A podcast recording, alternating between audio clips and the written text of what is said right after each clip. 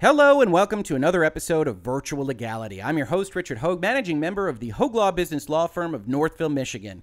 Let's just get right into it today. What you see on your screen before you is a document entitled Investigation of Competition in Digital Markets. This is a document that was put out yesterday by the Subcommittee on Antitrust, Commercial, and Administrative Law, a subcommittee of the Committee on the Judiciary of the U.S. House of Representatives, and is a very important document. Now, you might have seen some headlines around the internet talking about what they found with respect to Google and Amazon and Facebook.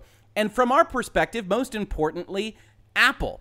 And what they found was that all of these companies, in various different ways, they feel are abusing their monopoly power, are in violation of the antitrust laws, or if they aren't in violation of the current antitrust laws, they should be. And those laws need to be changed. Current judiciary decisions, their opinions, the precedent need to be modified, need to be overruled by passage of a new law.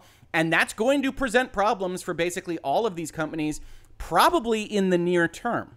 But the secondary question that people ask me as part of this series, Epic versus Everyone, the Fortnite antitrust lawsuits, is what does this actually mean from a legal perspective right this second? And the answer to that is relatively simple. And if you take nothing else away from this video, take this. This doesn't do anything on its own.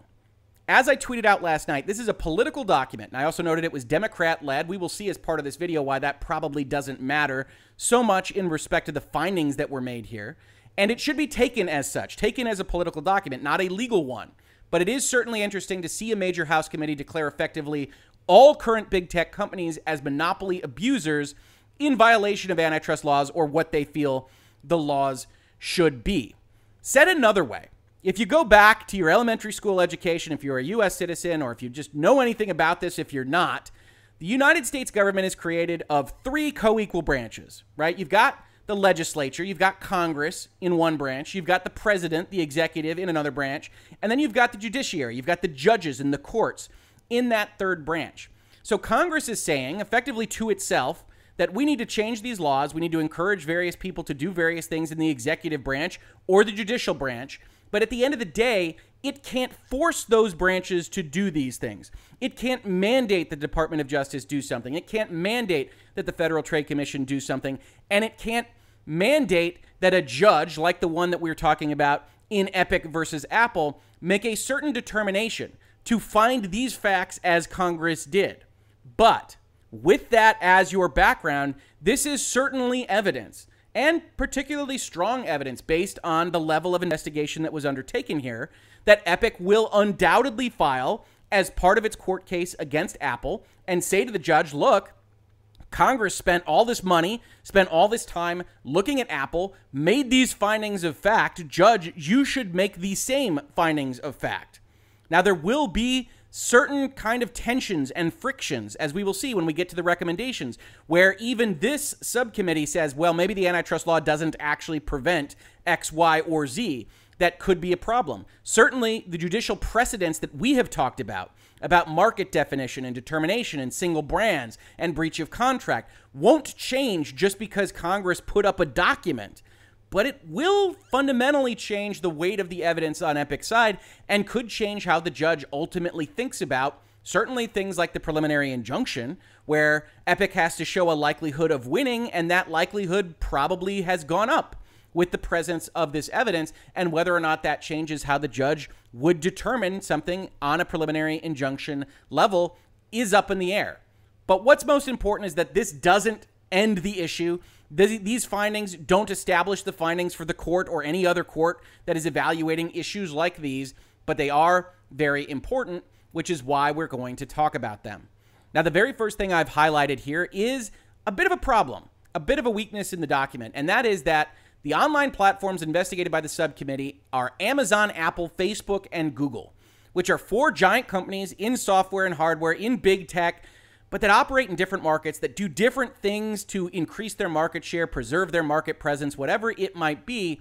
And the end result of that is that Apple is treated similarly to Facebook when it comes to recommendations, is treated similar to Google and to Amazon in a way that I don't necessarily think makes sense, and which winds up having this subcommittee, this document, skip some of the important aspects of what Apple is doing differently. From Amazon and Facebook and Google. Most specifically, the kind of notion of the walled garden that we've talked about in this series extensively. The whole notion that Apple is controlling its own hardware, that they created a product that they use their iOS on, and that is distinct from, say, Microsoft selling Windows and mandating certain things on hardware that they didn't create, that they don't control. That distinction is lost in this document, isn't really even established.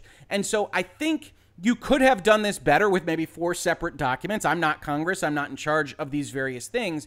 But it's worth noting that a lot of the language here is focused on, in particular, I would say, Facebook and Google, social networking and search and marketing and ad sales, a little bit more than Amazon's retail presence and Apple's App Store presence, though both receive damning fact patterns and fact findings from this Congress, which is why we're going to talk about them.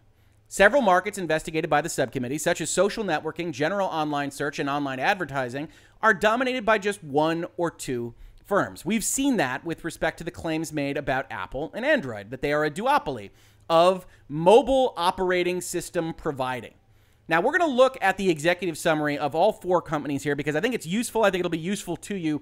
We are only going to dive in with particularity in respect of Apple. We're not going to go deep into Google because Epic and Google haven't really progressed their court case very far. Outside of a little bit of preliminary filings in that case, we haven't looked at it that much. And ultimately, the Apple discussion about whether or not you can have an app store, you can charge 30%, and those kinds of things are going to be applicable to Google in any event with respect to that specific case.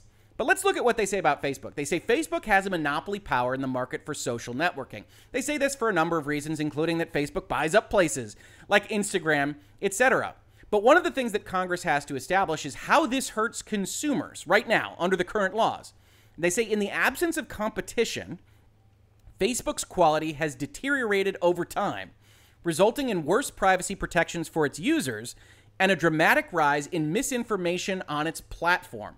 Now, that's interesting in and of itself, especially the misinformation standpoint, because it's not clear to me that social networking or that people that use social networking on a regular basis expect accuracy as part of the product delivery from Facebook. The connectivity is really what Facebook is delivering for the most part, would be my argument if I were Facebook counsel or if I were looking at this from a different perspective.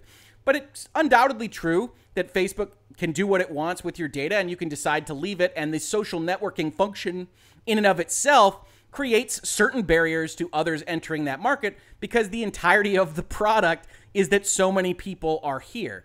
So, Facebook is an interesting question. We're not going to dive into it too deeply. Maybe we will return to this document to talk about each of these companies at some point. But their claim here is that Facebook's quality is deteriorating because they effectively have these high barriers to entry and they buy up everybody that could threaten them. Similarly, they say in respect of Google that Google has a monopoly in the markets for general online search and search advertising, that they have a tendency to use their search monopoly to misappropriate content from third parties, and then, most importantly, to us, that after purchasing the Android operating system in 2005, Google used contractual restrictions and exclusivity provisions to extend Google's search monopoly from desktop to mobile. Documents show that Google required smartphone manufacturers to pre install and give default status to Google's own apps like Google Play, impeding competitors in search as well as in other app markets.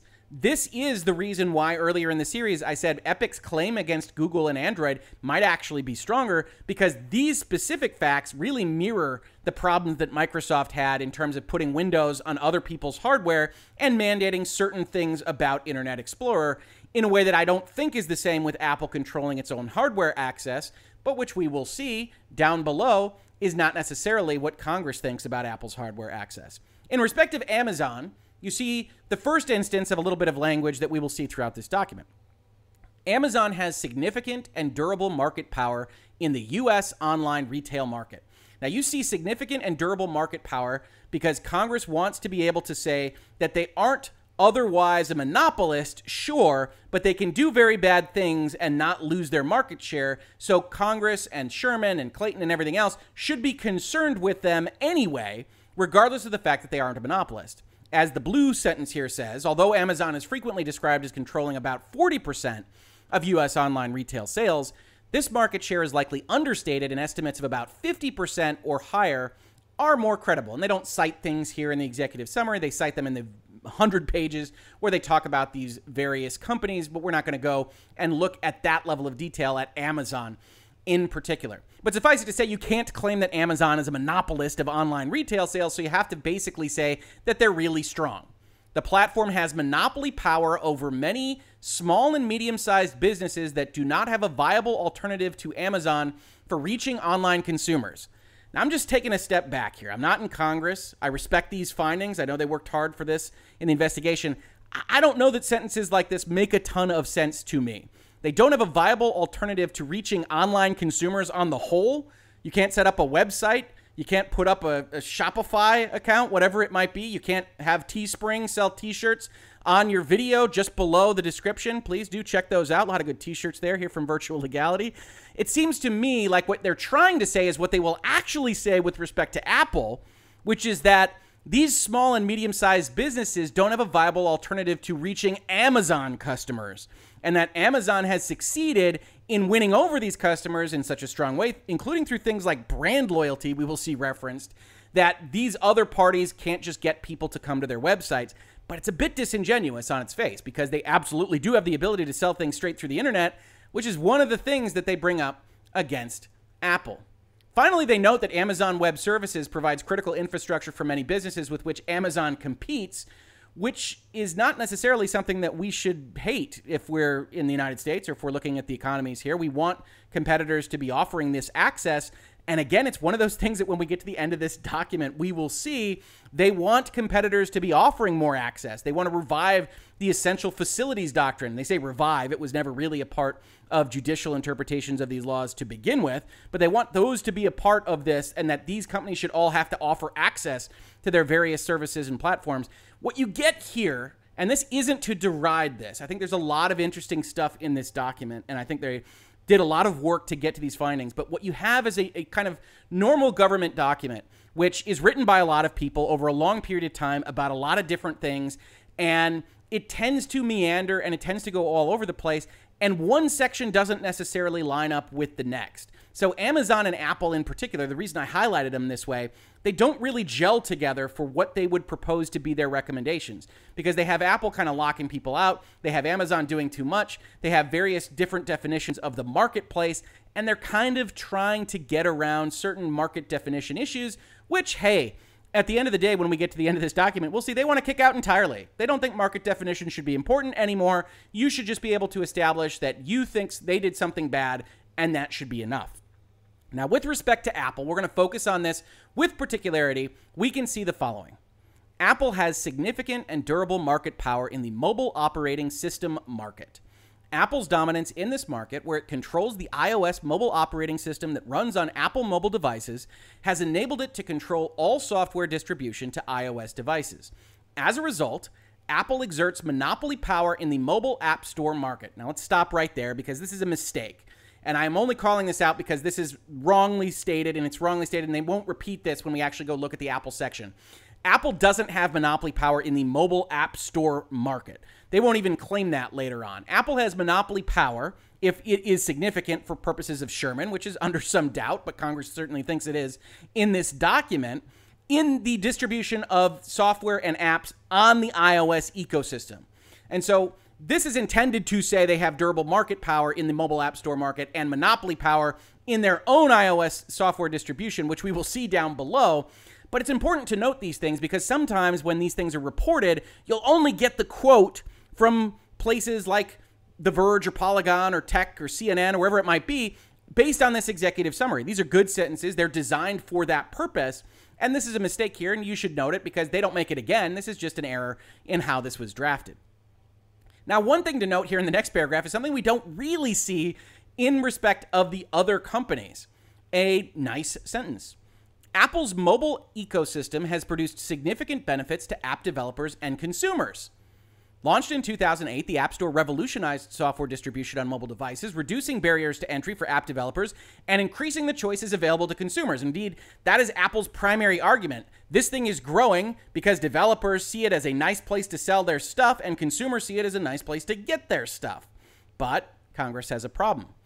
Despite this, Apple leverages its control of iOS and the App Store to create and enforce barriers to competition and discriminate against and exclude rivals while preferencing its own offerings. Now, that sentence is actually one that I have said that Apple is probably the most in trouble with respect to when talking about the rest of Epic's claims and just how Apple operates in general. Apple hasn't done a great job with its guidelines and making sure they are clear and fair and obvious. And when we see in this document that there are complaints from developers that they are ambiguous and opaque and that Apple's own offerings don't have to go through the same process, that's all true. And that gives Congress or whatever government regulatory body you want to talk about the ability to look at you and say, you're a bad actor. And now we need to look at the rest of what you do. Which is why when we get to the next sentence, it becomes important because this is Epic's primary claim.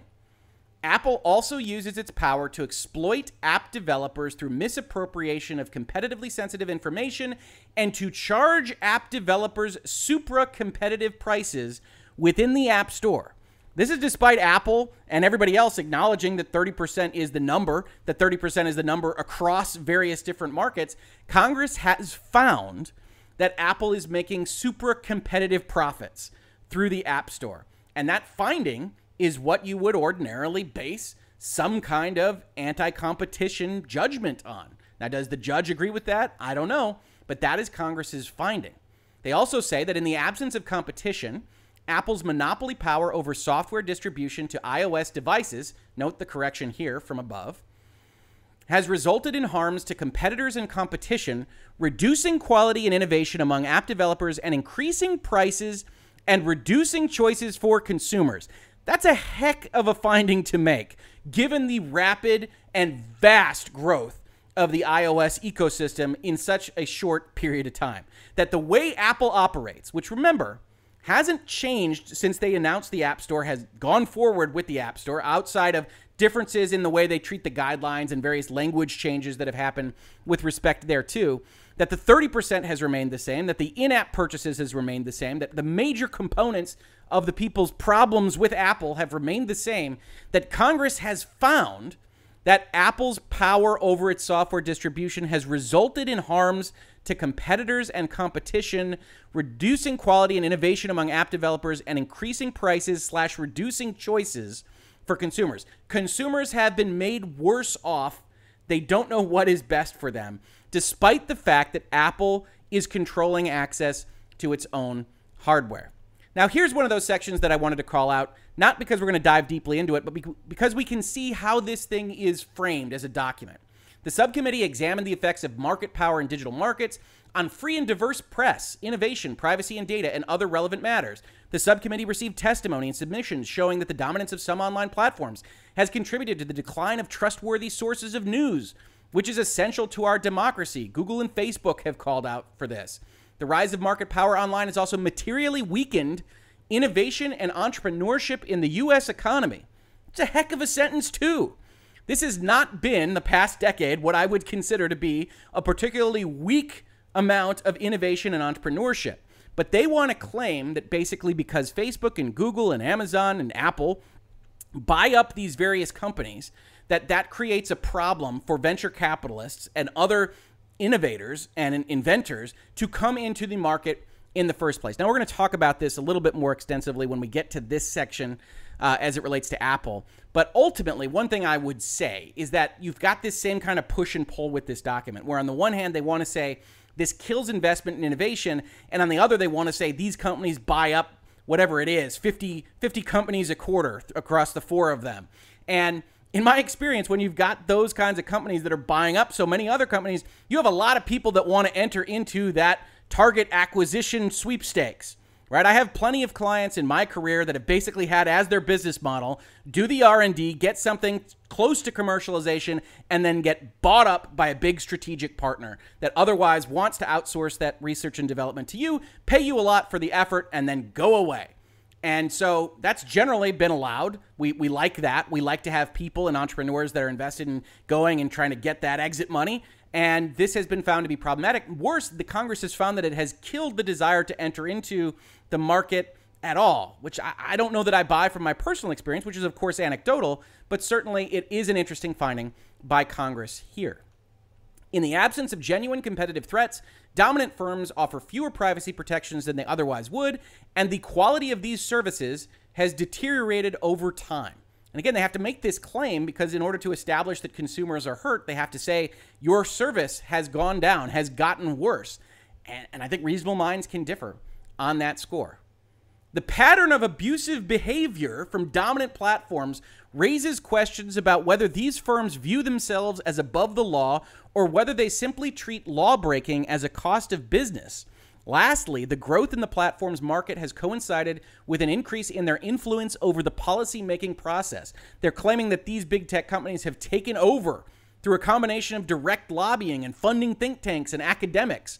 The dominant platforms have expanded their sphere of influence, further shaping how they are governed and regulated, which, of course, is the way that every industry works. I mean, I hate to be a cynic here or give realpolitik to you, but regulatory capture is a thing. When Mark Zuckerberg sits in front of Congress and says, okay, I'd be willing to be regulated if I get a seat at that table. Yep, that's that's normal, not something that we should necessarily encourage, but should be something that evokes caution when we talk about major changes to the law if these companies are going to get a seat at the table and they will. There's no chance that they won't. So it's something to keep in mind when we talk about these various recommendations and changes and things. Now, they've got some highlights here. We're going to talk about them in more detail, so we probably won't go over them right now to any great respect. But they say they've identified a broad set of reforms to for further examination by the members of this subcommittee for purposes of crafting legislative responses.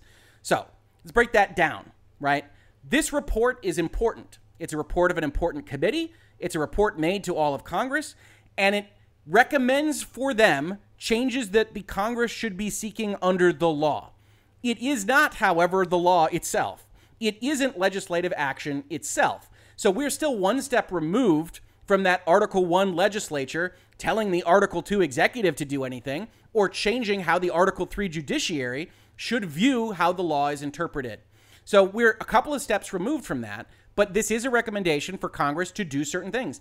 They say they want to see structural separations. We'll talk about those, but they mean breakups and prohibitions on operating certain lines of business at the same time non discrimination requirements prohibiting dominant platforms from engaging in self preferencing, interoperability, presumptive prohibitions against mergers and acquisitions in the industry, safe harbor for news publishers, strengthening of the Clayton Act, strengthening of the Sherman Act, reviving antitrust enforcement against judicially created standards constraining what constitutes an antitrust injury and unduly high pleading standards. They've looked at this and said, you know what? For decades now, the judges have been getting into the way of that law that we passed, which we've talked about in this series is way too broad for any court to just interpret on its face.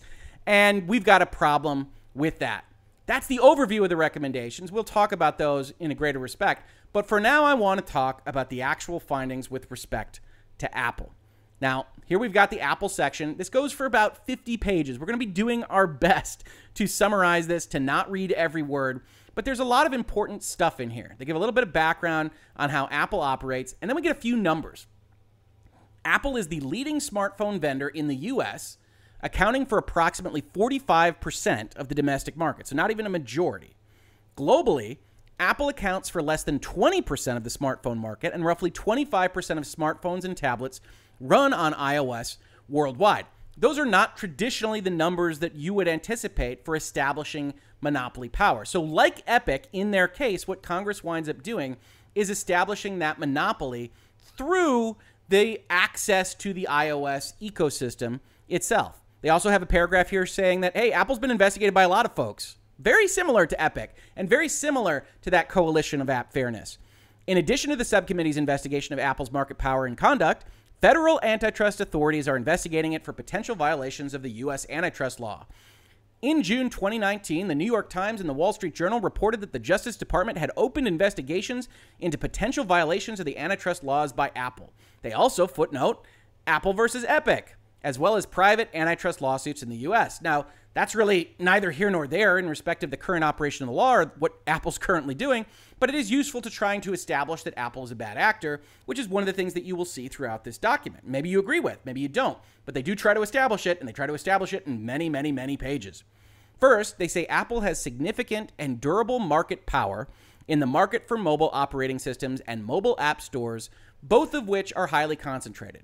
It's basically Apple's iOS and Android globally. That's what they say. That's what every finding has said from really both sides of Apple versus Epic. So there's no reason to disbelieve it. We do note that they don't call Apple a monopolist because they aren't. But then we continue.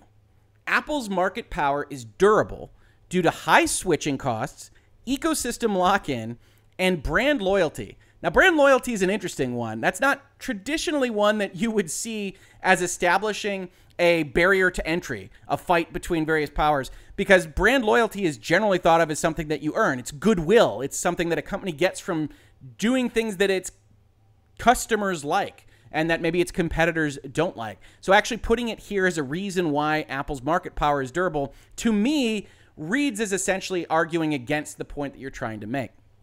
They further say it is unlikely that there will be a successful market entry to contest the dominance of iOS and Android, which I will tell you philosophically is something that I just flatly don't believe.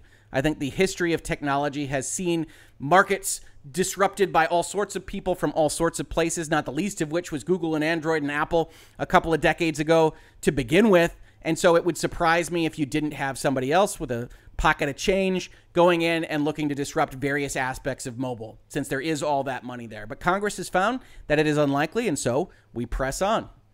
As a result, Apple's control over iOS provides it with gatekeeper power over over what? Software distribution on iOS devices. Now that's almost tautological. You've heard me talk about that in this space a lot. But I find this to be the most problematic aspect of Epic's discussion of this, of now Congress's discussion of this. There is no question that Apple has gatekeeper power over software distribution on its devices. And we can talk about whether or not that is okay. But it is absolutely a monopoly provider of access to iOS. And that is very, very, very similar to how the video game consoles operate and to how a lot of different pieces of hardware in the digital economy operate. That you have control over access, that you charge a licensing fee for something operating on your operating system, that Sony gets its cut, that Microsoft or Nintendo gets its cut. And there is no way to separate the logic of you are a gatekeeper over software distribution on your device from a whole raft of other companies and the way other companies operate.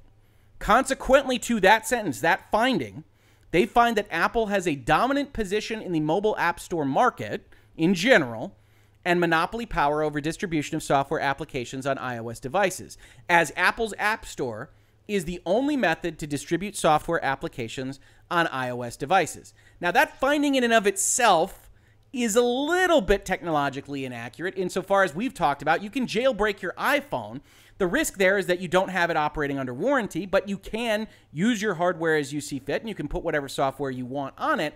But the iOS doesn't support it specifically. And maybe the argument would be it's no longer an iOS device if you've jailbroken your phone. And maybe that would be an interesting debate topic for some parliamentarian at some point in the future. But suffice it to say, you can get software applications on your iPhone. It's just very difficult, and Apple won't support it.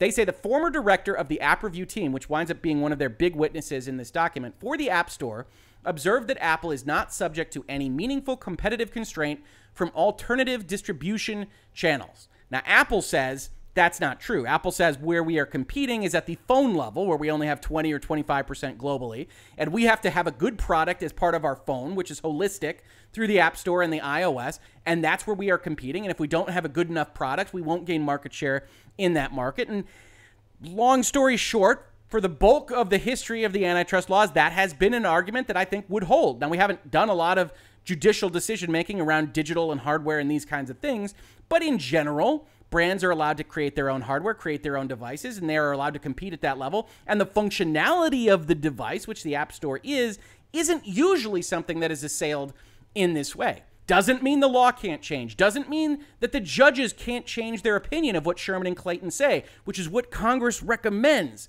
which is why you always see me kind of arguing both sides and talking about the strengths and weaknesses of the argument from both sides here. But historically, this hasn't been a winning argument. In response to these concerns, Apple has not produced any evidence that the App Store is not the sole means of distributing apps on iOS devices and that it does not exert monopoly power over app distribution. Right, because they can't for the most part. They can say you can jailbreak your phone, that doesn't really help them from the overall standpoint, and they do control access to their iOS. They just say that they're allowed. Apple claims that the App Store competes in a larger software distribution market that includes other mobile app stores, as well as the open internet, personal computers, gaming consoles, smart TVs, and online brick and mortar retail stores. We're competing with software from everywhere. We're just a device manufacturer. But Congress says the following while consumers can access software and developers can distribute software through those platforms, None of those platforms permit consumers to access apps on an iOS device or for developers to distribute apps to iOS devices. That's absolutely true.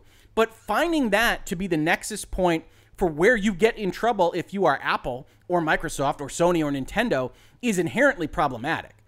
That if you can't control access to your own device, if the market is what you can get on our device, then every walled garden everywhere suddenly has a very significant problem. Apple's monopoly power over software distribution on iOS devices appears, note the appears here, to allow it to generate supranormal profits from the App Store and its services business. The services business accounted for nearly 18% of total revenue, 46.2 billion in fiscal year 2019. If we go and we look at this chart, you see the 46 billion here, 40 2018, 33 2017. This is a growing service segment. It's unclear to me, having read this, exactly what suggests this is supra competitive as much as it is growth in a competitive industry, but Congress did find it, and so we have to take it on its face for purposes of this document. They also note some other things that don't really come up in Epic versus Apple, but that really did cause problems for Congress. They really had issues with this kind of behavior at really all levels from all four companies. And that's extensive mergers. Right? So they say in 2019, Apple CEO Tim Cook told CNBC that Apple buys a new company every 2 to 3 weeks with a focus on acquiring talent and intellectual property. An Apple submission to the subcommittee explains it as follows has not embarked on a strategy of acquiring nascent competitors in service of its growth and market position. We aren't trying to kill competition. Instead, according to Apple, Apple's acquisitions generally are meant to complement its product business by accelerating innovation and building out new features and technologies for Apple's hardware and software offerings, which is what I was talking about earlier in this video. I- have had a number of clients, I've had venture capital funded clients whose primary business model was go out, get something shiny, show that it works, and get bought and the apples of the world, the big manufacturers of the world, the big strategics of the world, very often have what amount to an acquisition fund that is outsourced research and development. If they go and they follow these little companies and they say that could be something that we could integrate into our product and we buy them and they get an exit and we get a component and it's basically like we paid for research and development, but we otherwise just bought an outside company and got the intellectual property for ourselves that hasn't been seen as terribly problematic historically. But now in big tech and in this digital environment, Congress is finding that to be a more significant issue. Then we talk about Apple's conduct. What we have here is commissions and in app purchases. This hits directly at what Epic has been talking about this whole time. And this particular section is going to be very useful to them. They're going to file this with the judge. Apple charges a 30% commission on paid apps those that charge a fee for users to download, downloaded from the App Store. It also takes a 30% fee on in app purchases of digital goods and services. Now, note one thing that Epic gets right off the bat from this congressional finding that's two separate sentences that's payment from downloads and a fee on in app purchases. Epic, remember, has been trying to establish that these are two separate markets, and that's been a contention that the judge has indicated might not be flying for her. We talked about that with respect to oral argument. We talked about that at the temporary restraining order level. That doesn't appear to have been something that really works for this particular judge. But by separating it out, by actually framing it out this way, and we'll see kind of references here from the congressional findings, they're trying to establish that this is something extra, that these are two separate markets. You'll also see Congress take full hook, line, and sinker the notion that the 30% on in app payment processing is just that is just for payment processing and that 5% or 3% should be something that is more reasonable. Now, I tend to look at this as something that comes from Congress and is maybe a little bit technologically illiterate. And I apologize to those of you that are backing Epic. That's totally fine. You can totally agree with the in app payment processing argument if you want. I find it to be completely separate from what the App Store actually is, what it's offering. That what Apple is actually doing is saying we get 30% if it comes through us for something digital that operates on our phone and that they aren't separate markets. But Congress disagrees. They also take offense to communication. Apps are not permitted to communicate with iOS users that the app may be available for purchase at a lower price outside the App Store, provided links outside of the app that may lead users to find alternative subscription and payment methods or offer their own payment processing mechanism in the app to avoid using Apple's IAP. Apps that violate Apple's policies can be removed from the App Store, losing access to the only means of distributing apps to who? To consumers with iOS devices. Now, again, Apple's made the kind of legal argument that says, no, you're not really prohibited from getting it to consumers that have iOS devices. You just can't send it through the iOS. I doubt Apple would try that trick with Congress, but it is worth noting that Apple's primary contention is you don't need an iPhone to play Fortnite, so what are we talking about here? And while I think that kind of skips some of what Epic is saying, it isn't something that should be completely disregarded as Congress does here. That it is worth noting that all of this software, in various regards, can generally be gotten somewhere else. And so that does tend to limit Apple's ability to do certain things with respect to its pricing and its monopoly power over iOS access. Apple describes its policies as a standard industry practice and says that other app stores charge the same fees. In 2020, Apple funded a study that concluded that other software distribution platforms run by Google, Amazon, Samsung, Microsoft, and others, it's interesting that they shortened that to others, right? Because it would be a much longer list, charge identical or similar commissions on software downloads and transactions, and that commissions are common in other digital markets. Apple also highlighted that its commissions are lower than the cost of software distribution by brick and mortar retailers, which dominated the marketplace prior to the introduction of the App Store. Apple also noted that 84% of all apps distributed through the App Store pay no commissions or fees. Apple does not take a commission on purchases from apps like Uber or Etsy that sell physical goods or services. Apple also makes some exceptions for things like readers. Apple also makes exceptions for third party premium video apps, talking about the 15% that people have brought up.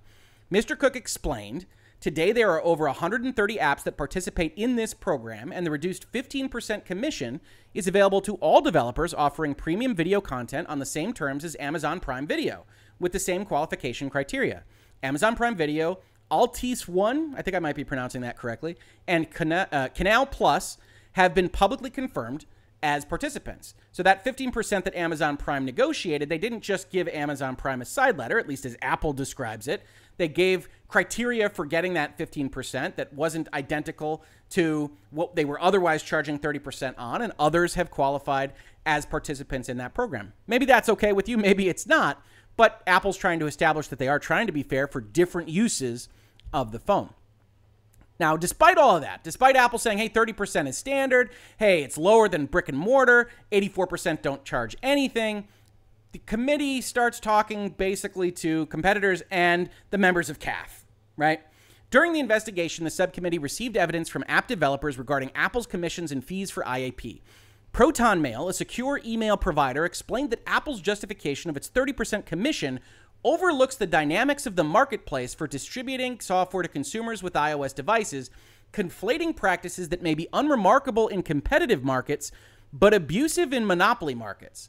Now that's interesting, right? There certainly could be things that are abusive in one context and not another, but let's look at what the example is. For example, personal computer users can install software from app stores run by Microsoft, Google, Amazon, and others, so they can download software directly from the software developer's website and bypass app stores altogether. Remember what we just talked about with respect to Amazon and saying that people couldn't have their own app stores online, but we'll just put that aside for right now. Similarly, Apple's Mac App Store is one of many options for Mac users to download software. While Samsung is a global leader in smartphones, the Samsung Galaxy Store is one of several app stores available on Samsung's mobile devices. Google's Play Store dominates app distribution on Android device and, and is the most apt comparison to the App Store, but Google permits some competition via sideloading and alternative app stores. Okay, we haven't really gotten to you are a monopolist, we haven't gotten to abuse yet. In contrast, Apple owns the iOS operating system as well as the only means to distribute software on iOS devices. It responds to attempts to circumvent its fees and commissions with removal from the App Store. Because of this policy, developers have no other option than to play by Apple's rules to reach customers who own iOS devices. Again, that's true, but it's an unusual bit of truth to actually operate under the law. A group of developers that filed a lawsuit against Apple because of this policy argued that the persistence of Apple's 30% rate over time particularly despite the inevitable accrual of experience and economies of scale, indicates there is insufficient competition. That's interesting. It's just a claim in a lawsuit, however, and apparently one that hasn't been adjudicated as of yet. If we go and we look, we see this is Cameron versus Apple, so it's still in process.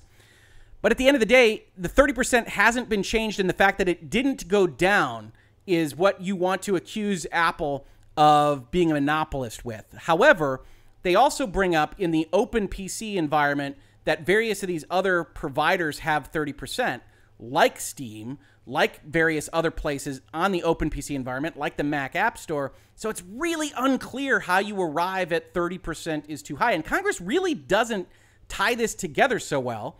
They just established that Apple has made a lot of money, and that seems like a little bit too much money from their perspective. And hey, look, we have all these people that would like to pay less money arguing that they should be paying less money. And I have no doubt that they would like to pay less money. The question, as ever, is is Apple acting anti competitively by holding on to a 30% rate? Industry observers have also challenged Apple's implicit claim that the iPhone was the start of the online software distribution market. Which has Apple made that claim? Somebody will have to leave a comment to this video. Has Apple ever claimed that they were the start through iPhone of online software distribution in total? Or as Congress says, for example, Mac and iOS developer Brent Simmons remarked that when the App Store was created, developers were selling and distributing apps over the web, and it worked wonderfully, noting that he began distributing software over the internet in the 1990s. To which, again, if I'm Apple's counsel or if I'm looking at this from Apple's perspective, I say, okay, what has changed that has prevented you from doing that? You are allowed to distribute software over the internet right now. I can't stop you. Go nuts. But that doesn't mean that I have to give you access to my iPhone. It doesn't mean I have to give you access to my Xbox or my PlayStation 5. So, what are we talking about here? Many developers have also stressed that because Apple dictates that the App Store is the only way to install software on iOS devices and requires apps offering digital goods and services implement the IAP mechanism that Apple has illegally tied IAP to the App Store. Consumers with iOS devices account for a disproportionately high amount of spending on apps, spending twice as much as Android users. Perhaps that should pose the question as to why. That perhaps people that invest in a walled garden are more inclined to spend there because they feel safer, because they have that brand loyalty, because of X, Y, or Z. And that further iOS users seldom switch to Android because any number of reasons. Thus, developers cannot abandon the App Store. It is where the highest value customers are and will remain. Developers cannot abandon the App Store because they want to get access to iPhone users. Fair enough. But does that make Apple and iOS a monopolist or a monopoly abuser? Developers further argue that Apple's 30% commission from IAP is a payment processing fee and not a distribution fee. In a submission to the subcommittee, Match said Apple distorts competition in payment processing by making access to its App Store conditional on the use of IAP for in app purchases, thus excluding alternative payment processors. IAP eventually becomes the vessel through which Apple extracts its extraordinary commissions. Two app developers that offer services that compete with Apple explained that IAP is a payment processing fee and not a distribution fee. Both pointed out that Apple does not charge apps for distribution, evidenced by the fact Apple admits distributing most apps for free. Instead, Apple generates revenue by adding a 30% processing fee on transactions in the App Store and using IAP. I have problems with this argument for a number of reasons, but the first one that popped into my head when I read this initially was is the argument that the antitrust subcommittee is making that Apple should be charging for distribution and that it would have cover for also charging for in app payment processing. That if Apple were charging its consumers for downloads, as Epic suggests in their lawsuit, or if Apple had chosen a different business model that consumers might not like as much, that they would be more protected. Again, right now, and Congress disagrees with this as part of this document, which we will see, but right now, the judge, the judiciary, the judges, the courts have decided that Sherman and Clayton and antitrust in the United States is all about protecting consumer welfare. And so one of the things you have to establish is that the consumers are harmed by your practices. And that just gets skipped in every piece of this argument. Apple responded to these complaints from developers by saying that it's a commission is not a payment processing fee and that it reflects the value of the App Store as a channel for the distribution of developers' apps and the cost of many services it incurs to maintain the App Store. Right. We've already established that there's a 100 million person market that likes their iPhone and that Apple wants to take its 30% cut. And if you don't like it, you don't have to sell on the iPhone. And yes, you don't get that access to the iPhone users. But again, is that a restraint of trade? Is that a monopolist abuse situation? Congress then uses Congress language to say that Apple is lying. Apple's rationale for its commissions and fees has evolved over time. Prior to the App Store's debut in 2008, then Apple CEO Steve Jobs explained, We don't intend to make any money off the App Store. We're basically giving all the money to the developers and the 30% that pays for running the store.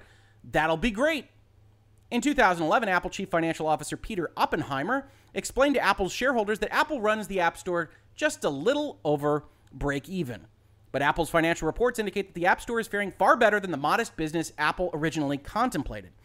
And again, the, the question has to be and you are free to disagree in this space, in the comments or elsewise.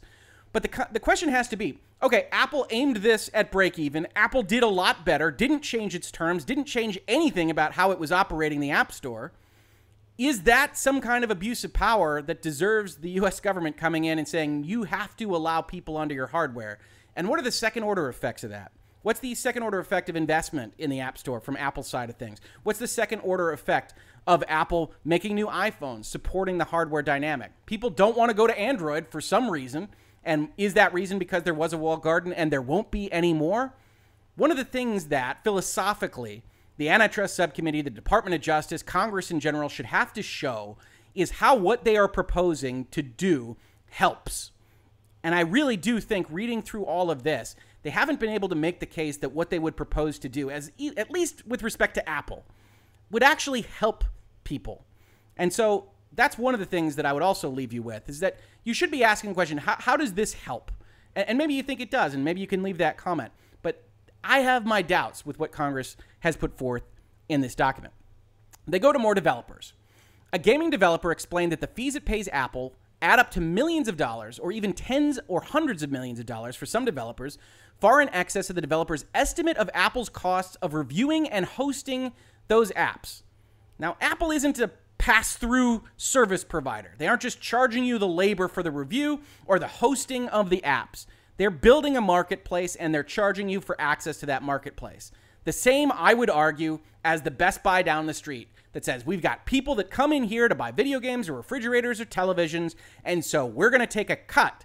And that doesn't represent the full price of our lease or the full price of the guy that's recommending the TV, it represents that plus a profit margin. And if you don't like it, you can sell it somewhere else. And that's normal competition. And Best Buy competes with other giant entertainment stores or other giant electronic stores. And it's at that level where they compete. And you aren't granted access to Best Buy because you don't like whatever cut they're taking, which is 30%, by the way. Although only estimates, these figures indicate that as the mobile app economy has grown, Apple's monopoly power over app distribution on iPhones permits the App Store to generate supranormal profits. These profits are derived by extracting rents from developers who either pass on price increases to consumers or reduce investments in innovative new services. Apple's ban on rival app stores and alternative payment processing locks out competition, boosting Apple's profits from a captured ecosystem of developers and consumers. Read those sentences together, right? This says that because the mobile app economy has grown so much, Apple can get its 30% because 30% is worth a lot more than it was even 10 years ago. And that is somehow preventing people from entering the mobile app economy market. This would be the first economy in the history of the world where, as it grows, you have less people interested in investing in it. And yes, Apple controls access to iOS. They certainly don't control access to mobile apps in general, but they have a lot of money there. They take their 30%, and it's either worth it to you or it's not. But as Apple has 100 million units out, if that becomes 200 million units out, it becomes more and more valuable. And if they don't change their rates, it becomes difficult for me to see exactly why they should get in trouble on this score. We've talked about other ways in which Apple maybe should get in trouble, preferential treatment and things that really do come up that I think Congress makes some good points on. But with respect to 30% and in app payment processing and, and tying and these kinds of concepts, I really struggle to see how the laws could cover these things right now. And maybe that's covered when we get to it as part of this document, where they say maybe the laws don't cover some of the problems that we have that we have found as factual matters as part of this investigation. David Heinemeier Hansson, the founder and CTO of Basecamp, testified at the subcommittee's fifth hearing that Apple's market power allows it to keep fees exorbitantly high. By comparison, he noted that other markets, such as credit card processes, are only able to sustain a 2% fee for merchants. Again, because they don't operate a market. A payment processor isn't operating hardware, isn't selling hardware, doesn't have conventions to get people invested in their ecosystem. So it's a terrible comparison, but it appears to be one that Congress has largely bought. Before the App Store, one developer reportedly explained that we typically paid about 5%, not 30%, to a payment processor, and it worked just as well for small developers as for large. And then we get Epic versus Apple. In August 2020, Epic Games introduced a direct payment option in its Fortnite app, allowing gamers to elect to use Apple's IAP or pay Epic directly. Epic's payment processing option that charged consumers 10%, a 20% discount from purchases using IAP. Worth noting there, as we pointed out at the start of this series, that it was not a 30% reduction and is notably higher than the 5% and 2% that Congress just told us was appropriate. In response, Apple disabled updates for Fortnite for violating the App Store guidelines. Under the App Store guidelines, apps may not provide any information that directs customers to purchasing mechanisms other than in app purchase. In his questions for the record for the subcommittee's second hearing, Representative W. Gregory Steube asked Apple about banning communications to customers by app providers. Apple responded that its restrictions on communications between apps and customers are to ensure that Apple can collect commissions and prevent free riding, which appears to be used as some kind of silver bullet in this paragraph, but as we've talked about, is entirely normal for retailers operating store spaces, right? And maybe this applies more to distribution. Maybe that's one of the things that you have as a hangup if you're going to come in here and say, you know, Rick is wrong about one thing or the other. And you say, well, maybe IAP shouldn't be treated the same as the store spaces. And maybe you're right. And maybe that could be something that we could really tease out as part of this discussion. But at a fundamental level, it remains the Walmart or the Best Buy or what have you that won't allow you to put a sticker on your box or frame your box in a certain way that says, see this box here at the Walmart? You can get it for 25% off if you come directly to our website. That will not get shelf space at the Walmart or the Best Buy. That's in violation of the rules that they have on display at their stores. I worked at Electronics Boutique for many, many years to help go through school. And these are the kinds of things that can't happen. The company described its policy as a prohibition on developers promoting via the App Store transactions outside the App Store and said Apple's policies were no different than most other retailers, and I struggled to find a difference myself. As Apple has emphasized growing its services business, app developers and technology writers have observed Apple is increasingly insistent that apps implement IAP. And this is some of the stuff that I think Apple really does find itself in trouble for. There were a lot of articles about this kind of thing. In June 2020, an email app developed by Basecamp called Hey was approved by the App Store and then abruptly told it would have to implement Apple in app purchasing or face removal from the platform.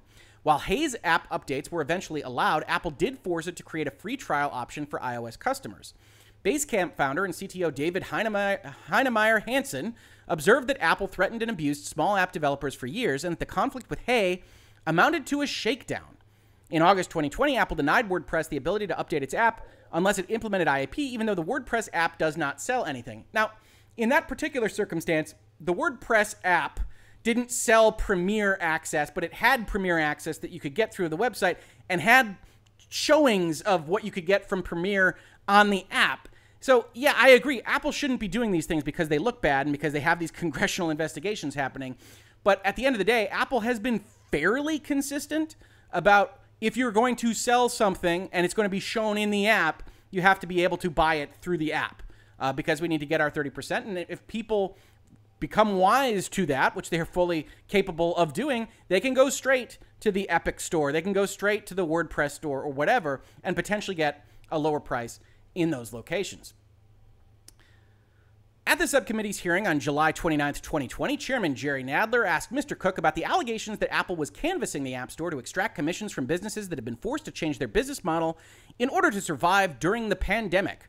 Mr. Cook responded that Apple would never take advantage of the pandemic, but justified the conduct in which they were taking commissions off of things like virtual meetings, explaining that the app developers were now offering what Apple defined as a digital service, and Apple was entitled to commissions. And they wound up waiving this until the end of 2020, but Apple says, look, you changed your business model, we get these commissions. And again, I think that's unwise from a public relations perspective, but I also don't think it's necessarily anti competitive. Developers have submitted evidence that Apple's commissions and fees, combined with the lack of competitive alternatives to the App Store and IAP, harm competition and consumers. Developers have. For instance, Match called Apple's fee for IAP unreasonable, sure, leading to higher prices for consumers and an inferior user experience and a reduction of innovation, which is difficult to prove in iOS. One developer that offers an app that directly competes with Apple told the subcommittee that it was forced to raise prices to pay Apple's commission. Epic Games, which recently filed an antitrust complaint against Apple, has told a federal court that Apple's fees and commissions force developers to increase the prices they charge in order to pay Apple's app tax. There is no method app developers can use to avoid this tax. Now, of course, Epic was charging the same thing everywhere until August of this year and only lowered it to make this point. So Epic is, again, a very poor quarterback for these kinds of arguments. And I think a lot of the other companies here make better and stronger arguments. That all being said, Epic does have to go recoup that 30% somehow if it wants to get that money back. Congress also notes that international competition authorities have examined the competitive effects of Apple's App Store commissions and fees and are finding certain things that maybe those authorities have a problem with. Of course, those aren't reflective of United States law, but they do reference them here to establish that a lot of people are looking in to Apple. Then we get a section on pre installed apps. The subcommittee examined whether Apple abuses its role as iOS and App Store owner to preference its own apps or harm rivals. This is a place where I think much more than the 30% and the IAP and the tying, Apple could find itself in trouble. In the document now, it says, like setting advantageous defaults and pre installing its own apps, Apple is also able to preference its own services by reserving access to APIs and certain device functionalities for itself. This is the kind of thing that winds up getting you analyzed as a vertical monopoly. And so I really do look at this and say if Apple is going to get in trouble for these kinds of things, it's for that, it's for preferencing their own stuff above even people that are otherwise fully complying with their guidelines. And that extends to app search rankings, where Congress found some interesting things in how Apple was doing its own App Store search. The reporting on App Store search also revealed that Apple may also advantage its apps by holding them to a different standard when they appear in the App Store search rankings. Apple Store told the Wall Street Journal that it uses 42 factors to determine where apps rank, but that, as Congress points out here, and we'll skip ahead a little bit, that because the Apple pre installed apps don't have ratings, it becomes difficult to see exactly why they should always appear at the top of these various lists. And they have some indications here that Apple apps sometimes come up as the first 15 apps when you do a specific search in the App Store. And I do think it's the kind of thing that could get Apple in trouble. And it's the kind of thing that makes people dislike Apple and winds up with some kind of rise up in favor of Epic if you're looking at Apple versus Epic, where I analyze it looking at Sherman, looking at the precedent, looking at the law, where people come into my videos and say Apple is evil and you should support Epic because Epic is trying to break them up. I understand the emotionality of the argument. I understand how when Apple does these kinds of things, potentially advantaging its own applications, potentially having arbitrary enforcement of its guidelines, potentially advantaging itself in its own search on the App Store, that you could look at this and say, well, it's an inherently unfair market, and so I shouldn't like it. And I agree that you shouldn't like it. The question after that is should the law do anything about it? Competitively sensitive information. In addition to investigating allegations Apple engages in self preferencing in the App Store, the committee sought information regarding whether Apple exploits third party developers that rely on distribution in the App Store. Now, note the antitrust laws do not protect app developers from competition, and platforms should continue to innovate and improve their products and services. However, Sherlocking, which is a name I wasn't familiar with, but which is given to effectively somebody that's a platform holder looking at something that goes through their platform and deciding how it works and doing it themselves, can be anti competitive in some instances. And apparently, Apple is guilty of this in a number of ways that at least Congress has found. And they also note a specific problem with the app developer guidelines, and that I tend to agree with is a problem. While the Apple Developer Agreement provides Apple the right to replicate third party apps, Apple's guidelines direct developers not to copy another's developer's work and threaten removal of apps and expulsion from the developer program for those that do.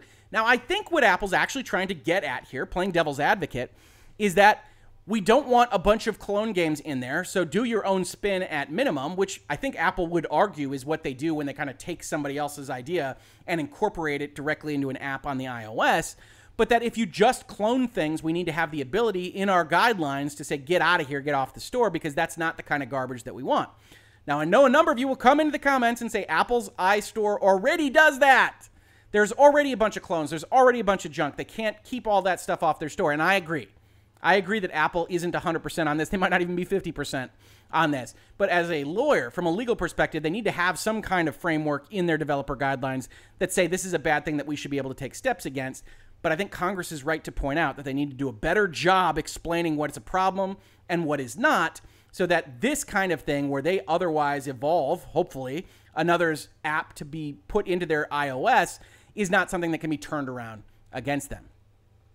Uh, we've got excluding rival apps. We've got a whole discussion of things that pop up where uh, Apple is excluding potential rivals from operating on their iOS.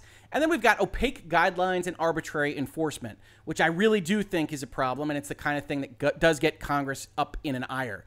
Where we've got, once again, David Heinemeier Hansson testifying before the subcommittee explaining that the interpretation of the guidelines is a complete tyranny and the rules are often interpreted differently by different reviewers because they are intentionally left vague.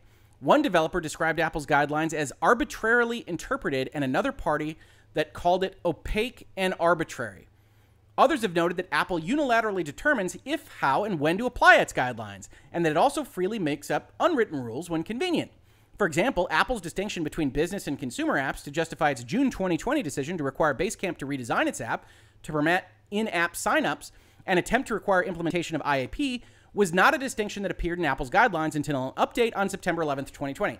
Just following this case as I have been, I would note that that does appear to be the way Apple operates. They find a problem and then they change their guidelines or their license agreements after the fact.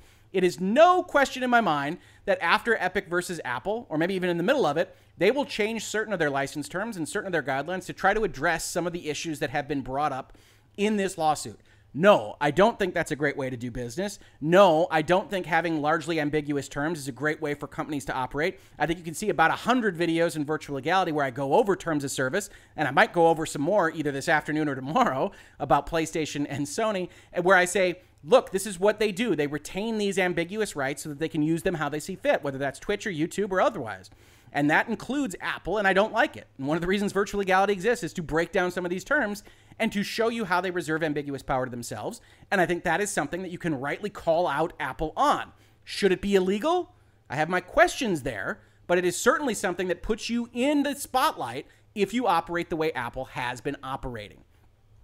So, with those ambiguities, we see them kind of discussed even further in Congress. In a subsequent interview with Mr. Shoemaker, the former director of app review for the App Store subcommittee staff asked about Apple's treatment of app developers. Mr. Shoemaker responded that Apple was not being honest when it claims it treats every developer the same. Mr. Shoemaker also admitted that Apple's advantages its own apps over third party apps. In an interview with subcommittee staff, he described it as inaccurate to say Apple does not favor its own apps over third party apps. He has previously noted that apps that compete against Apple services have a track record of problems getting through the App Store's review process. Now, I don't know Mr. Shoemaker's history. He's clearly not working at Apple anymore. He gave all this congressional testimony really against Apple. But I think just knowing Apple as we do, seeing how the iOS App Store operates, this seems about right, right? That Apple runs its own stuff through a little bit easier than the third party stuff, and probably Apple makes the third party review process a little bit harder if it's going to be directly competitive with something that Apple already offers if that is in fact the case, I don't think Congress really gets there in terms of evidence here. There's some assertions and there's some testimony and there's some kind of documentary evidence, but not really making this abundantly apparent. If this is in fact the case, this is the kind of thing that Apple really will get in trouble for, right? Preferential treatment against direct competitors on this other kind of interface, this other marketplace, this software component to your iOS when they're otherwise allowed because they followed all your rules and then you just say, oh, you, you didn't follow this rule that we're interpreting differently for the first time ever. And we know in the back of everybody's mind that that's because this third party is going to compete directly with books or maps or what have you. I think that is the place where Apple could find themselves in a significant amount of problem. It isn't necessarily the same place that Epic is bringing up in their court case against them. We're going to skip Siri. There's a whole section on whether Siri's intelligence voice assistant is a problem. But overall, those are the findings. And as you can tell, from this video, those findings are pretty damning in terms of Apple. I labeled this as Congress makes Epic's case, but indeed they did. This actually follows the streamlined efforts of the Coalition for App Fairness pretty well, very much so, as a matter of fact. And a lot of the parties on the CAF have actually given testimony and are referenced in this document. Uh, in a way that suggests that CAF is right on in respect of how Congress is operating and, and knew that this was where Congress was going to go with respect to this document. I did note as part of that initial tweet that this was a Democrat led document, but I also noted as part of this video that that maybe didn't matter so much. I've pulled up now the Buck Report, or I believe he calls it the third way, in which he actually says the majority's findings are correct. It says the majority staff accurately portrays how Apple, Amazon, Google, and Facebook have used their monopoly power to act as gatekeepers to the marketplace, undermine potential competition, and pick winners and losers, all while simultaneously cozying up to unfriendly nations like China in order to further expand their global footprint.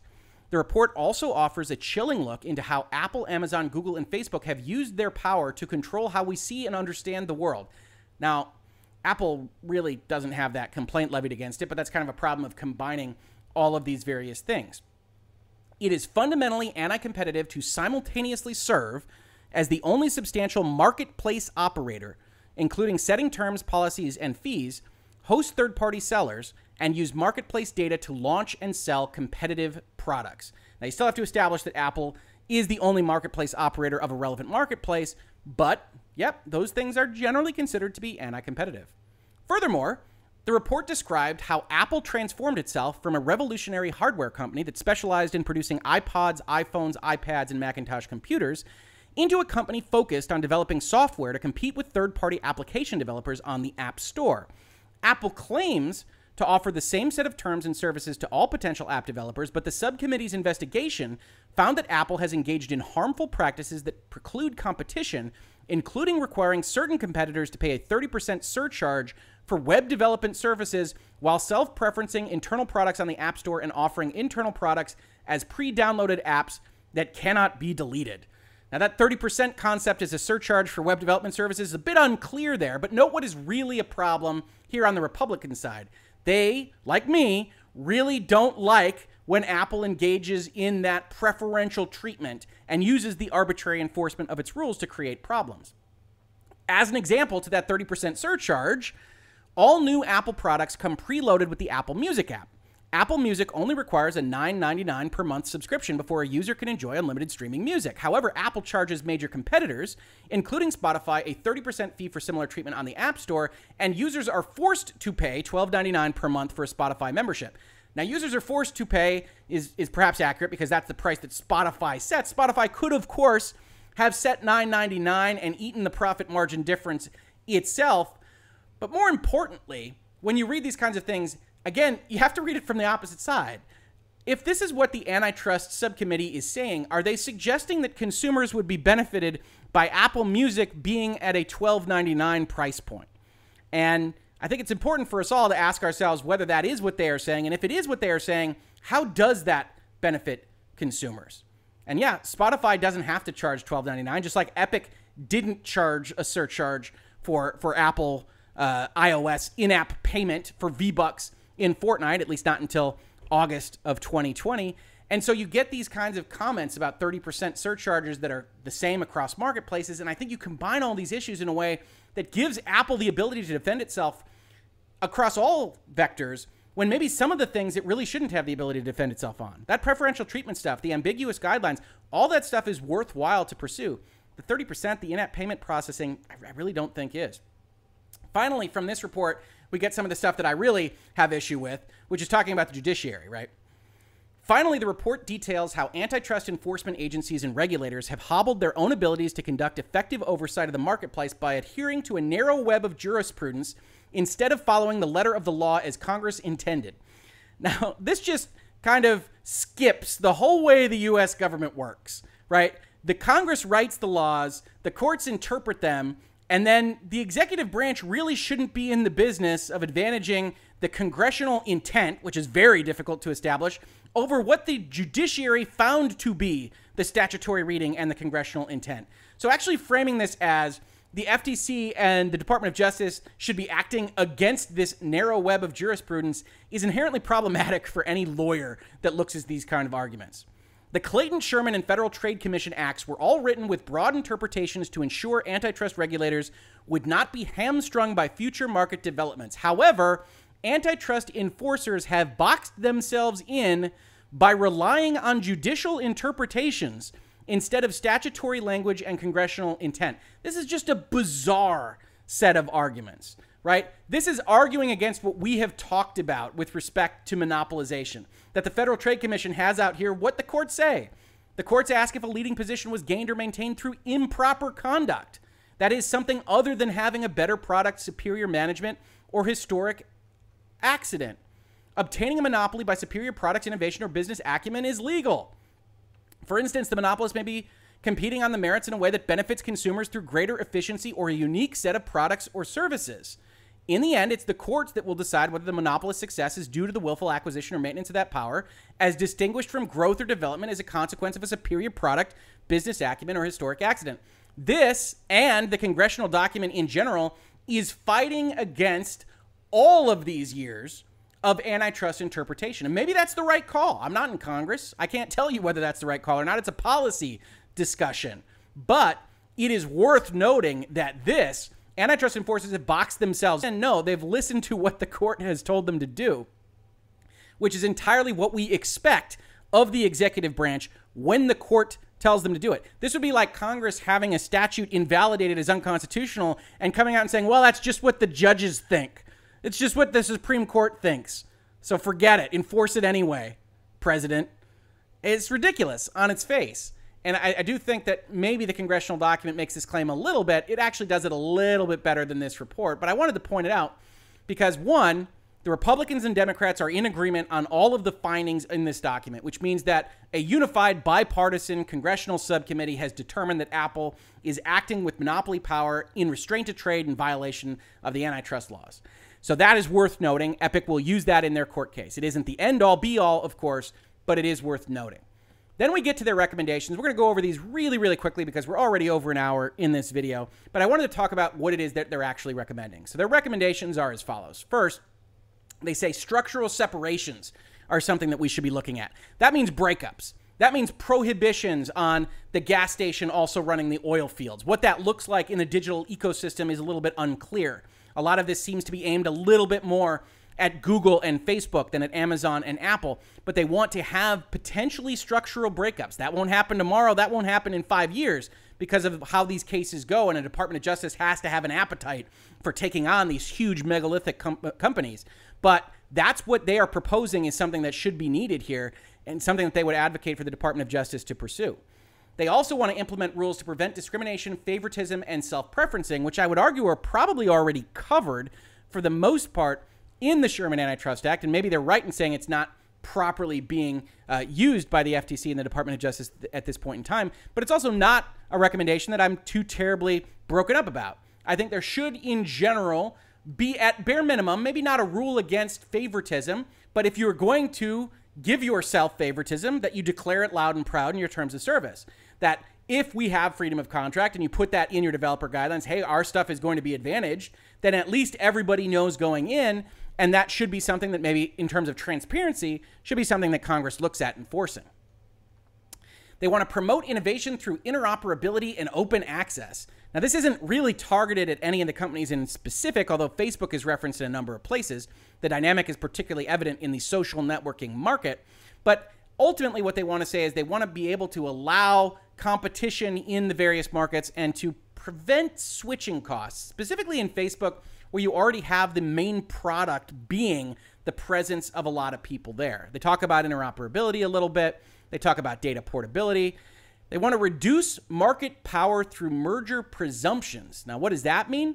It means that they want to be able to presume that certain operators in a given market should not be allowed to merge. The firms investigated by the subcommittee owe part of their dominance to mergers and acquisitions. Despite a significant number of ongoing antitrust investigations, the dominant platforms have continued to pursue significant deal making. They want to change the presumption that it's okay to a presumption that it's not. Uh, and that would certainly chill a lot of the acquisitions in this industry. The question, as ever, is does that actually help growth and innovation in the industry? Does it help the consumer at the end of the day? They want to create an even playing field for the free and diverse press, which really doesn't touch on Apple too much. Prohibit abuse of superior bargaining power and require due process is a very tricky one to actually do, right? Because these companies do have superior bargaining power. That's not illegal in and of itself.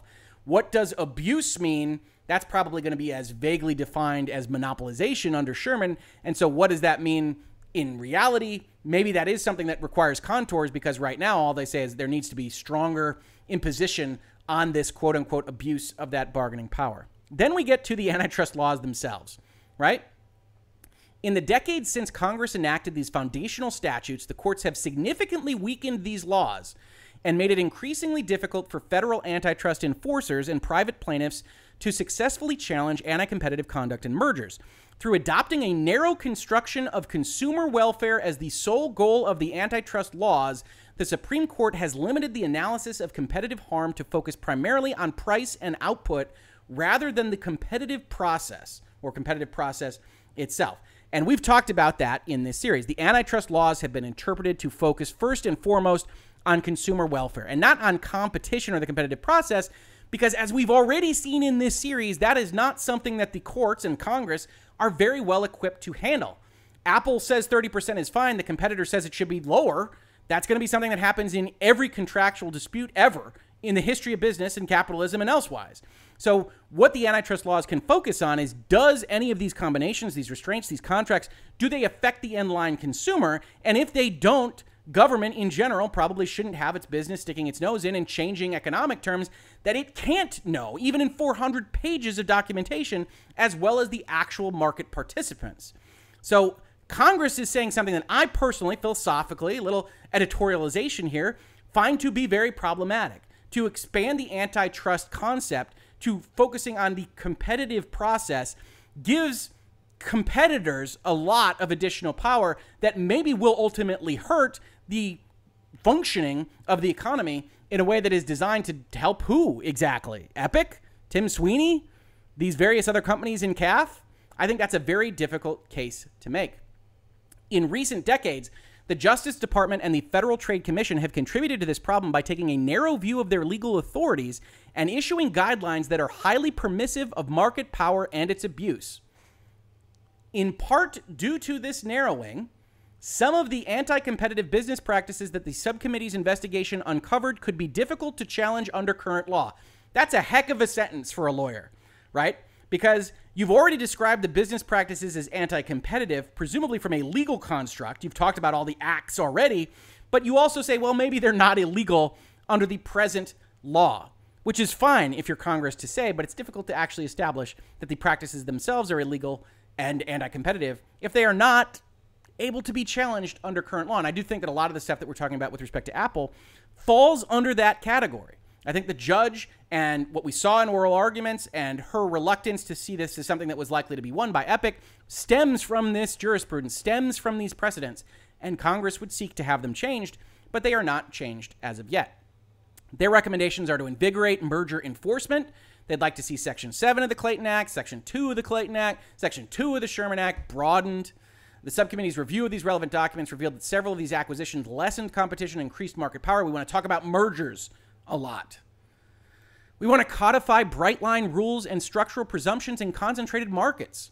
A major change in antitrust enforcement over the last few decades has been the shift away from bright line rules in favor of rule of reason case by case analysis.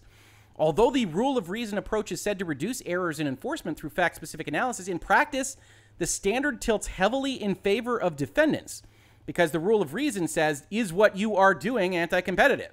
By analyzing all the facts and circumstances of what the, the judge or the Court of Appeals or the Supreme Court is looking at in front of them, rather than per se illegality, right? That's what Epic keeps bringing up in their case.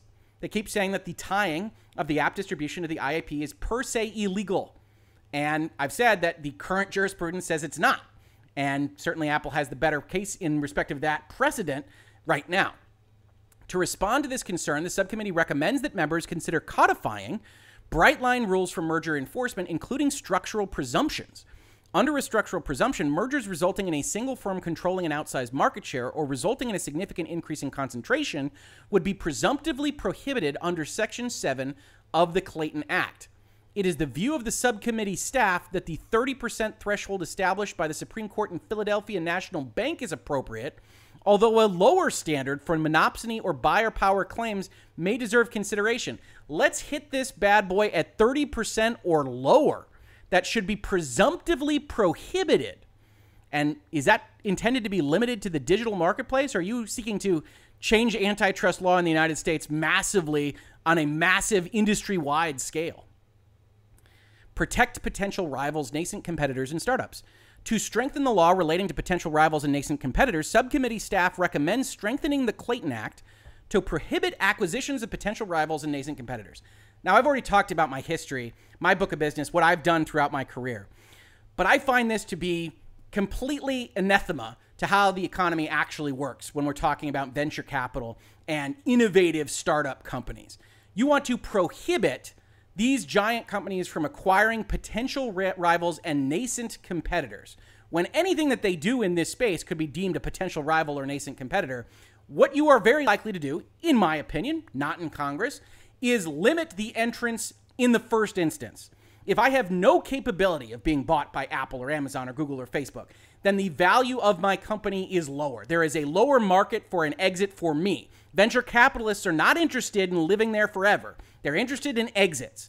And if that exit is not on the horizon, or if the marketplace for people that you could exit to is suddenly cut in half, with the biggest players prohibited from buying you, then all of a sudden your value, the value of your nascent competitor, is much, much lower, is much less likely to be invested in, is much less likely to exist in the first instance.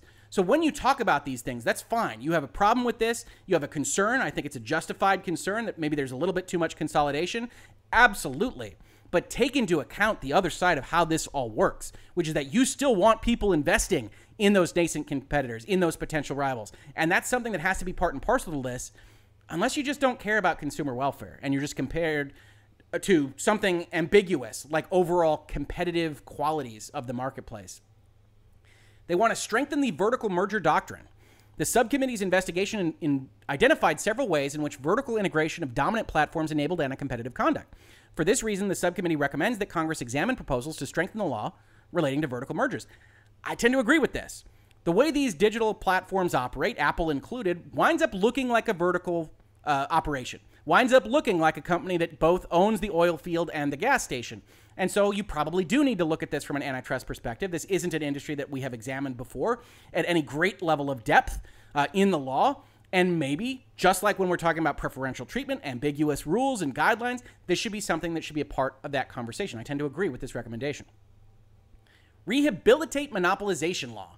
Section 2 of the Sherman Act makes it illegal to monopolize or attempt to monopolize or combine or conspire with any other person or persons to monopolize any part of the trade or commerce among the several states. Over recent decades, courts have significantly heightened the legal standards that plaintiffs must overcome in order to prove monopolization. And that's what exists today. So they want to cover dominance rather than monopolization.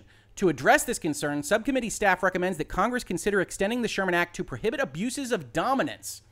Furthermore, the subcommittee should examine the creation of a statutory presumption that a market share of 30% or more constitutes a rebuttable presumption of dominance by a seller. Again, just like above with respect to mergers and the Clayton Act, the subcommittee recommendation here is that you should not be required to have monopolization power at all. You should just be required to have 30% or maybe even 25% of a market to have a rebuttable presumption, something that you can prove is wrong, that you dominate the market. And I think that is a major, major suggested change to antitrust law in the United States. I don't think it's one that's likely to fly across all of Congress, but it does suggest what the thought process of the subcommittee, or more specifically, the subcommittee staff, is with respect to this report. Monopoly leveraging. The subcommittee's investigation found that the dominant platforms have engaged in monopoly leveraging, where a dominant firm uses its monopoly power in one market to boost or privilege its position in another market. For example, Google's use of its horizontal search monopoly to advantage its vertical search offerings is a form of monopoly leveraging. This is similar, if not identical, to what we were talking about with respect to aftermarkets and the fact that you don't have to have a primary monopoly position in one to have a monopoly position in the later. This is that, in effect, in reverse, that you can use a monopoly position in one to advantage another market. They would like to see this addressed as well. Predatory pricing doesn't really apply to Apple. They think they're charging too much. But they say the subcommittee's investigation identified several instances in which a dominant platform was pricing goods or services below cost in order to drive out rivals and capture the market. This again kind of highlights that weakness, right? This is the opposite of the problem they have with Apple. So it isn't a great thing to say about Apple. And then this is a big one as well essential facilities and refusals to deal. Because the dominant platforms do not face meaningful competition in their primary markets, their threats to refuse business with a third party is the equivalent of depriving a market participant of an essential input that they are effectively vendors of inputs in the manufacturing process appears to be what that sentence is trying to address.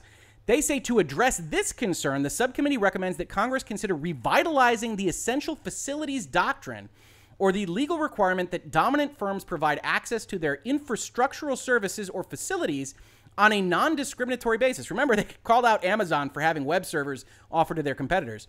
To clarify the law, Congress should consider overriding judicial decisions that have treated unfavorably essential facilities and refusal to deal based theories of harm. And that is, in fact, the case. There is no essential facilities doctrine in the law as it stands right now. Revitalizing is a concept because it lived in certain smaller, lower courts before the Supreme Court quashed it. But ultimately, this says that there should be some obligation of these parties, in particular, maybe all parties, to have their businesses treated as essential facilities and to have the refusal to deal with another party treated as a violation of the antitrust laws. In respect of tying, Subcommittee staff recommends that Congress consider clarifying that conditioning access to a product or service in which a firm has market power to the purchase or use of a separate product or service is anti competitive.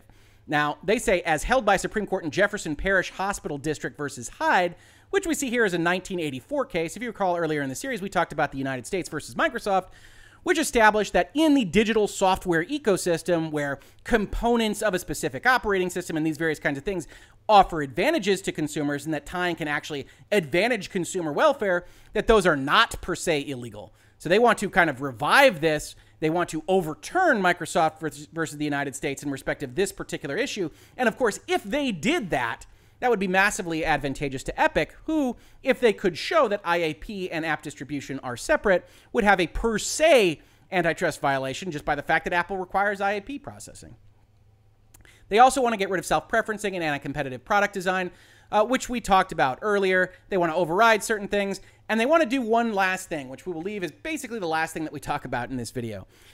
They want to clarify that false positives or erroneous enforcement are not more costly than false negatives, erroneous non enforcement, and that when relating to conduct or mergers involving dominant firms, false negatives are costlier.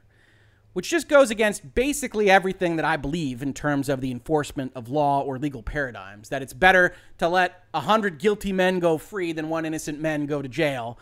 This is the concept that the government should be totally fine prohibiting mergers, filing damages, issuing Department of Justice recommendations and requirements on a false positive basis. That, hey, maybe we were wrong. That didn't actually help consumer welfare. That didn't actually help competition. You didn't actually do anything bad. That it's better to err on the side of doing it more and be more intrusive and more responsible for disruptions in the economy than it is to kind of take a conservative approach, to take a precautionary principle approach and say, hey, look, something has to be obviously bad. They have to show that it's bad before we act on this, before we say that they are in violation of the law. Congress here, their recommendation is that it's better to have false positives, to pursue these enforcement actions, even if you're wrong, than to let somebody go that should have maybe had an enforcement action taken against them. And I couldn't possibly disagree more with that assertion. So, at an hour and a half in, where does this leave us with respect to Apple versus Epic? So, if you recall, right now, the preliminary injunction is still being looked through by the judge in this particular case right? And one of the components of winning a preliminary injunction on the Epic side of things, the Epic is asking for this preliminary injunction, is that they have to tell the judge that they have a high likelihood of success on the merits, that they're going to win this case. And the judges looked at this and said, well, it's certainly not a guarantee, it's a novel claim. And I think that still holds. I don't think this document actually fundamentally changes that, but it does put its thumb on the scales a little bit. Epic is now more likely to win than they were two days ago based on the findings of Congress here, based on what Congress has indicated at both the Democrat and Republican levels are anti competitive activities of Apple that line up identically with what Epic has accused Apple of.